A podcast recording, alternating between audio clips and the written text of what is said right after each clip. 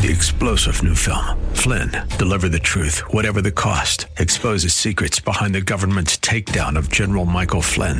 Flynn knew what the intel world had been up to. He ordered the first audit of the use of contractors. This set off alarm bells. He told the truth. He was the most dangerous person for Donald Trump to hire. They had to get rid of Flynn. Flynn, deliver the truth, whatever the cost. Available now. Watch it today. Go to salemnow.com. Salemnow.com. God has conditions for his love for you and I, believer and unbeliever alike. What are those conditions? That's what we're looking at today here on Truth for Today.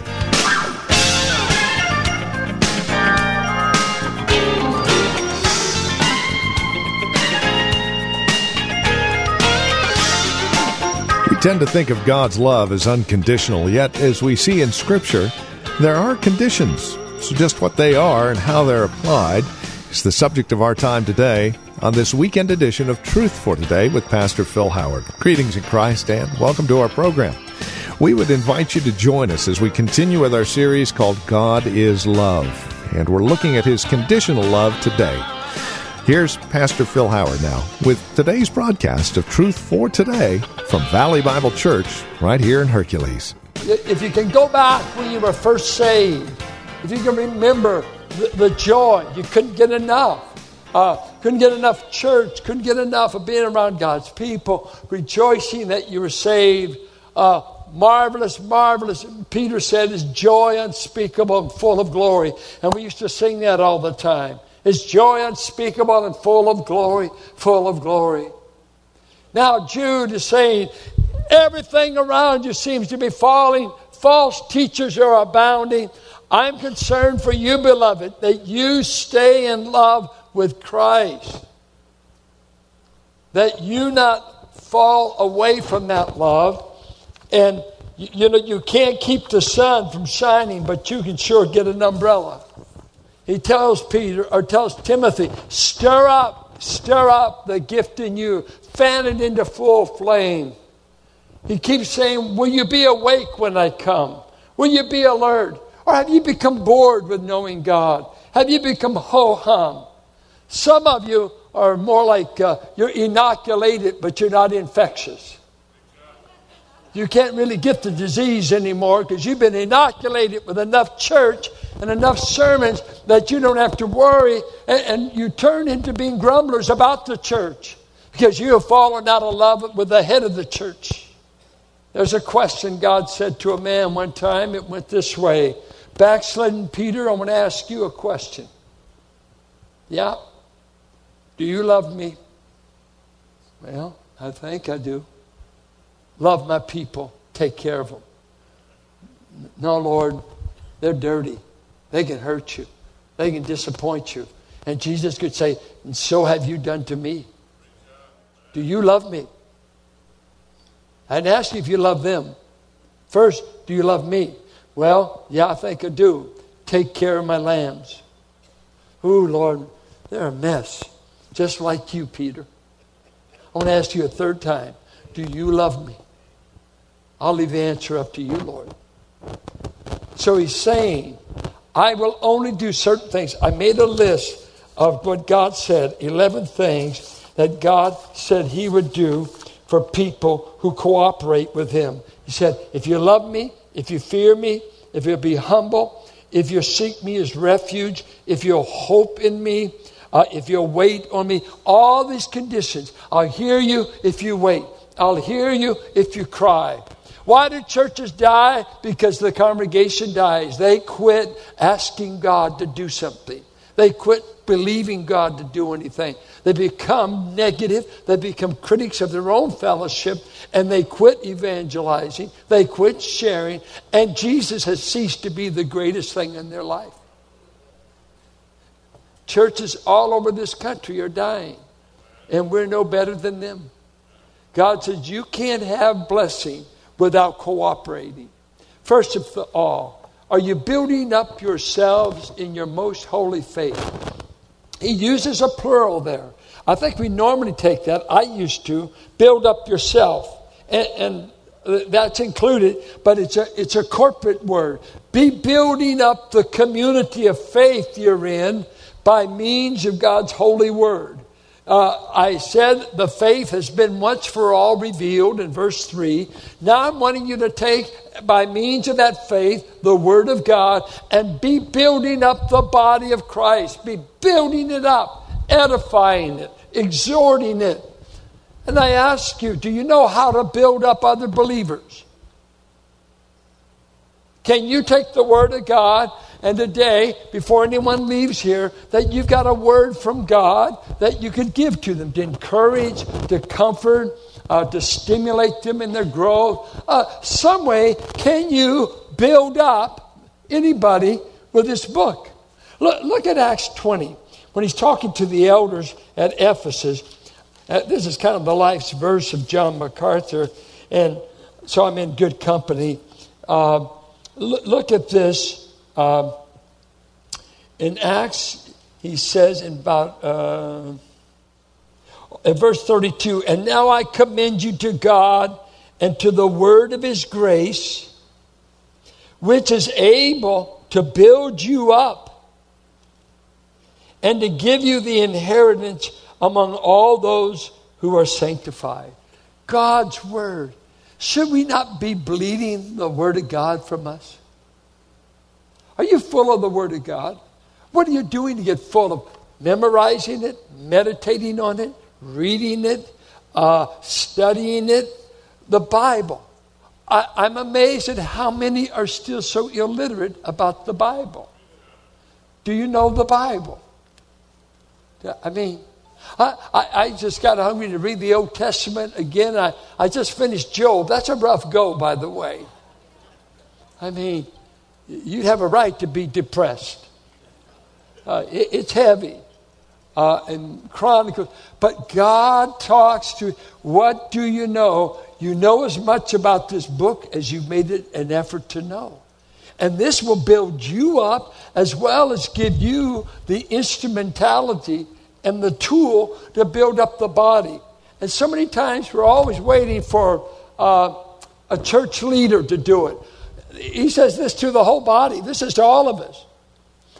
Be building up the body by means of the Word of God. Two, I want you to be praying in the Holy Spirit. Now, before you guess at what that means, it starts with praying. Before you figure out what it means to pray in the Spirit, does that mean pray in tongues? Well, if that's the only way you prayed, it wouldn't bother God might bother your brother, don't tell him. 1 Corinthians 14, you know, uh, talks about they prayed in their spirit. That won't bother God. They at least showed up to pray. Are you even showing up to pray? When do you pray? And he said, a, a praying church is necessary to keep you in the love of God. If you're not praying, you're not in love with Him. You know, um, I had a uh, a sad story. A, a, beloved brother of mine. He, um, he, he uh, his wife left him, and so I saw him one day, and I was trying to save the marriage, and uh, he says to me, uh, "Pastor, what do you say?" When your wife says this I love you, I'm just not in love anymore. Wait, wait, let me get that again. I love you, but I'm no longer available to you. You better believe I'm not going to sleep with you. I don't want to talk to you. I don't want to be with you. I'm moving out of the house, but I love you. I'm just not in love. Now, what does that mean? I love you, God. I just don't want to do what you say. I don't want to talk to you. Don't be offended. I just don't want to talk to you. I don't have anything to talk about. You mean you you don't other you love me, but you're not in love with me. That's right. People in love with each other love to talk to each other. People in love with each other love to be with each other. People in love with each other share their lives with each other. People in love share resources together, share sorrows together, share joy together, share pain together. They share everything together. And God says you ought to be praying in the Spirit, which means you be, ought to be praying under the control of the Spirit. And He won't pray nonsense, He won't pray anything contrary to the will of God. But you ought to be dependent and relying and praying. And sometimes our prayer times are as dry as dust. You know they are. When in my early Christian life, I could barely get on my knees until I wept an hour. I, I, I, learned to pray with my sister. She was a weeper, and we grew up as weeping people. We never, we never knew what a prayer meeting was unless you wiped your eyes. It was so full of emotion and expression and power. Wow, I miss it. I don't have it as much as I want it. But you just pour out your heart to God, and, and it's, just like taking a bath, right? Like taking a bath. Then I, I, I shared with the church how that uh, studying the Bible will just dry you out. I'm waiting for some protest out there. Ain't none of you studied it more than me. No, yeah. Don't talk to Susan Fernandez. She's just a beginner. Now, I've been in this book since I was 15. I, I was her college teacher when I was 22. I love this book. I've paid thousands of dollars in tuition to learn it. I bought thousands of dollars of books, often against my wife's will. I, when, I, when I never got paid uh, at the school sometimes, and when I get a set of books, I was going to seminary, uh, I had a trench coat that I, I would hide them like that because we didn't have enough money to do anything. But I'm sneaking books in, and but in those days, our bookcase was in our bedroom, and she would just look up and say, There's a new book up there. I don't know how she did it, but she said, There's a new book up there. Well, how did you know that? Well, was an eight volume set. I got to have it. I got to have it. But you know what? Some weeks I study. A lot of times I study 20 to 30 hours for a 40 minute sermon, and you hope I go 30. And I, studied 20, 25 hours, the text. And guess what? Some Friday nights, I'm whooped. I'm whooped. I'm mentally wore out. I am dry. And because you study yourself dry and you have to pray yourself on fire. If you've never been there, you don't know. I'm saying, God, I know this much. The wood is dry. I just need the fire. And the fire comes from praying. I remember and I admire that David Hurtado listened to me. I cry if any of the staff listen to me. And uh, when he first graduated from Talbot, he came back, was hired on staff. I don't know, I just had this burden. And I called him my office. I said, David, you're a wonderful young man, been in this church since he's 14, and presses you know, kind of a, a boy just grew up in this church and loved Ted Montoya, took him in like a son. Wonderful, wonderful. I said, David, I'm so proud of your education and everything. Okay, you're going to be starting on staff? Yeah.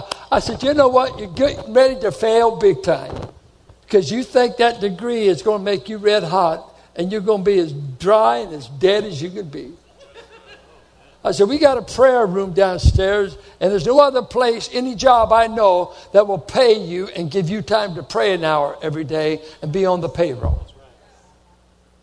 If you don't get acquainted with that prayer room, if I never get to catch you on your knees, you're headed for failure. Because you're not going to last in the ministry. God's not impressed you got a degree. He's going to ask you what's your temperature, and you only get that in the prayer room. And you know why some of you are so dry, even as Sunday school teachers, you're dry in your Christian life? You gave up praying. You don't have a prayer life. You found that you got a text life. Maybe we get God on the internet. If we, if we just plug God in, maybe you'll talk to Him. You, you know a bunch of trivia pursuit garbage. You're consumed. Boy, I'll tell you, my wife gets me if I'm reading the newspaper at breakfast. But I look over there, she'll be on the phone. I said, Well, what's the difference? I need to read the sports page to be up to date. And you're over there texting a bunch of nuns. Uh, tell them to wait. How's your prayer life? Well, I, I don't have time for that. Because is it not amazing how many things rush your mind when you want to pray? I, I got a bill to pay. I got a letter I need to write. I got someone I got a text. I, you know, I, Lord, I would, I would, but I, I just don't have the time. Well, you do too. You don't. You got time to do what you want to do. Pray in the Spirit. Does anybody catch you doing that? Don't always say Bible study. Don't tell me about Bible. Oh, you're anti-Bible. Oh, you'd have to be out of your head to say that. But I've come many a Saturday. I was so dry. I said, God, I know what the Greek says. I know what John MacArthur said. I know what this guy said. But you know what? I don't have the rust of your spirit working in me. I'm going to be as dry as dust tomorrow or as cranky as I can be unless you touch my spirit. I can't preach unless you do something inside of me. It ain't just information. No, no, I love what Spurgeon said. The written word he loved, but he was only saved through the preached word. God ordained that men preach and that they preach in the Spirit and that their preaching is not in the vain wisdom of men, but in the power of the Holy Spirit. People with spirit filled ministries pray. They pray, they pray, they pray. We don't need better sermons, we need better praying. Oh, I tell you, well, look, uh, I pray that God's working in our men and Father, Son, get away with all these men. I pray the Spirit of God's working up there. You must be praying, or you're just as dry as dry can be. You, no one's told you that because we're too nice in this church, but some of you can bore us to death with the Bible because you haven't prayed over it. You haven't prayed over the people. We can tell sometimes people say, you know what, there's not, sometimes you preach, you act semi angry. I said, well, I sure am. And sometimes you come to church and you act semi angry. Got quiet now if he's going to tell his life. Because unless I pray, unless I call on God, I can be as cranky as anybody else. But it's terrible to do it from the pulpit. I got to pray to get my heart straight. I got to pray until God makes me love you like I ought to love you. And I can't get it just by study. I got to get it by study and prayer. Build yourselves up in the Word and pray in the Spirit. And thirdly, what does he say? Be waiting and longing for the mercy of our Lord. A phrase that refers to his second coming. That when he comes again, it will be a merciful coming. It will be a merciful coming, which means when you see Jesus, he's not going to bring up your faults. By the time you see him, everything will have been settled. There'll be no charges against you. He's going to evaluate your life's work, but that will not be to condemnation. Just he'll say, that's worthless, that's valuable. And he's going to make the appraisal. And so, how much of your life has worth in his sight was worthy of him. So to be an appearing in mercy. Then he gives the fourth thing. He says, probably they're seeing in the church people being picked off by these false teachers. And they're in three different categories. He says, I want you to learn to show mercy to people being ensnared, misled, and confused by the false teachers that have invaded the church. This is what I want you to do. Notice what he says. And have mercy on those who doubt. And this literally means they, they're questioning. They, they don't know if Christ is truly deity.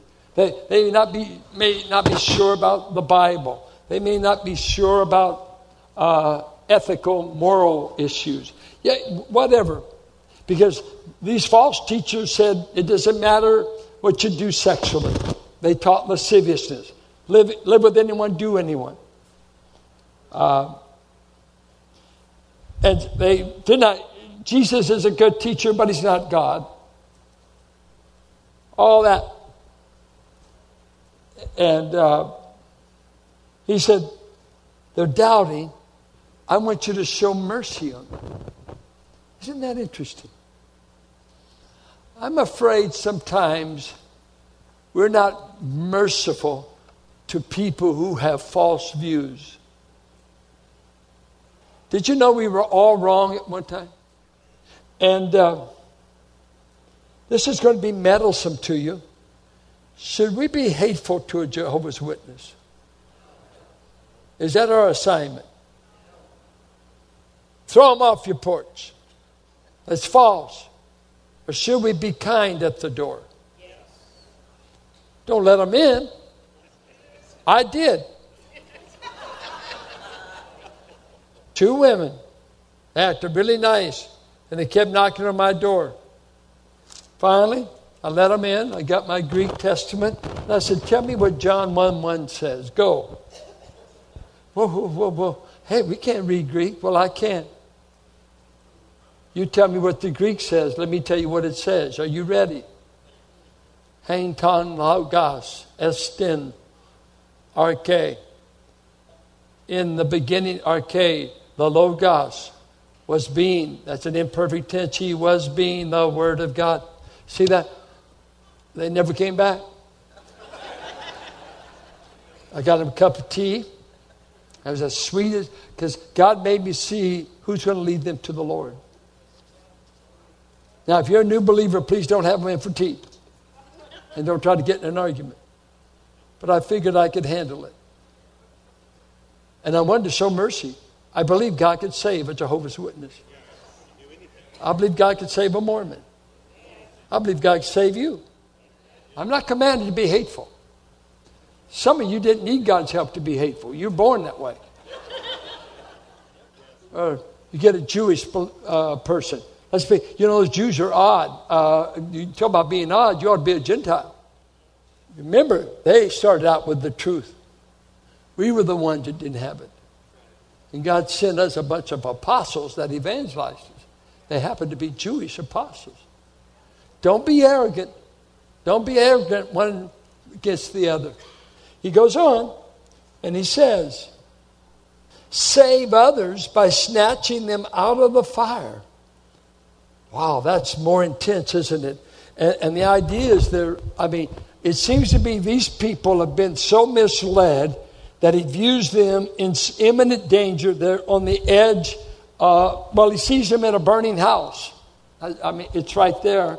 Uh, other words, get a sense of urgency in you when you're dealing. They desperately need mercy. Uh, they're on the brink of some fatal choices, of fatal thinking. And, and would you urgently try to help them? Would you urgently try to rescue them? Or would you say, well, they got hell coming, so did I? They're, they're, because they're in the church, obviously. He's writing to them, and they're being influenced by these false teachers so he says, Boy, you keep in the love of God, you keep in the Word, you keep it praying, keep looking for His coming, and your attitude towards people in the meantime is a dispenser of mercy. And this is Truth for Today, the radio ministry of Valley Bible Church here in Hercules, and our teacher and pastor, Pastor Phil Howard.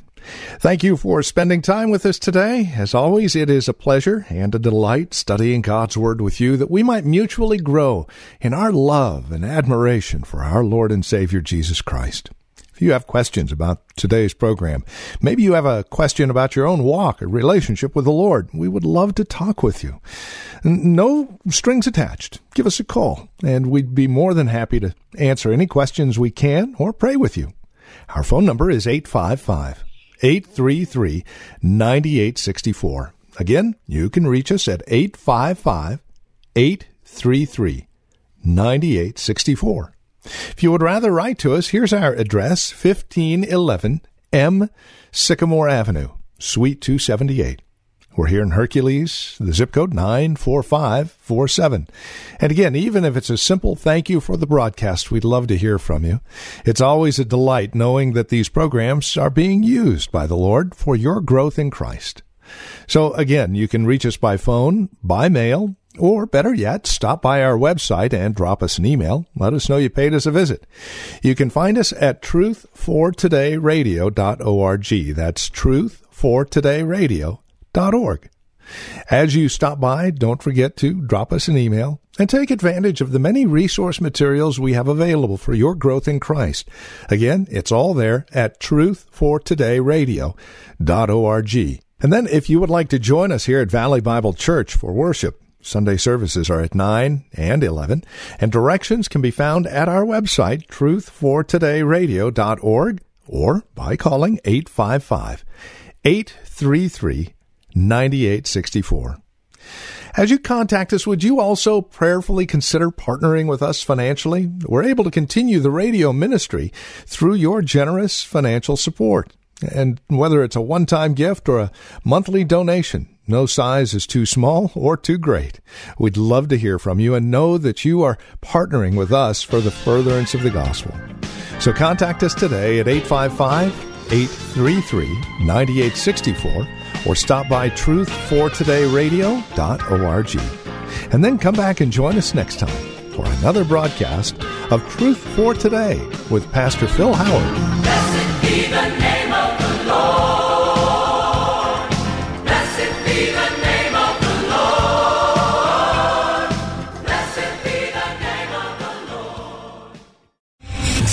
General Michael J. Flynn, head of the Pentagon Intelligence Agency, knew all the government's dirty secrets. He was one of the most respected generals in the military. Flynn knew what the intel world had been up to. He understood its funding. He ordered the first audit of the use of contractors. This set off alarm bells. The explosive new documentary, Flynn, Deliver the Truth, Whatever the Cost, uncovers the facts behind this scandal. Flynn told the truth. He was the most dangerous person for Donald Trump to hire. I find out the worst enemy that I'm going to face in my life is right here in America. They took my assessment and they wanted me to change it. And I was like, I'm not changing it. They had to get rid of Flynn. With in depth interviews, archival footage, and never before seen personal records of the man behind the headlines. I just felt like I was drowning. Flynn, Deliver the Truth, Whatever the Cost. Available now. Watch it today. Go to salemnow.com. Salemnow.com.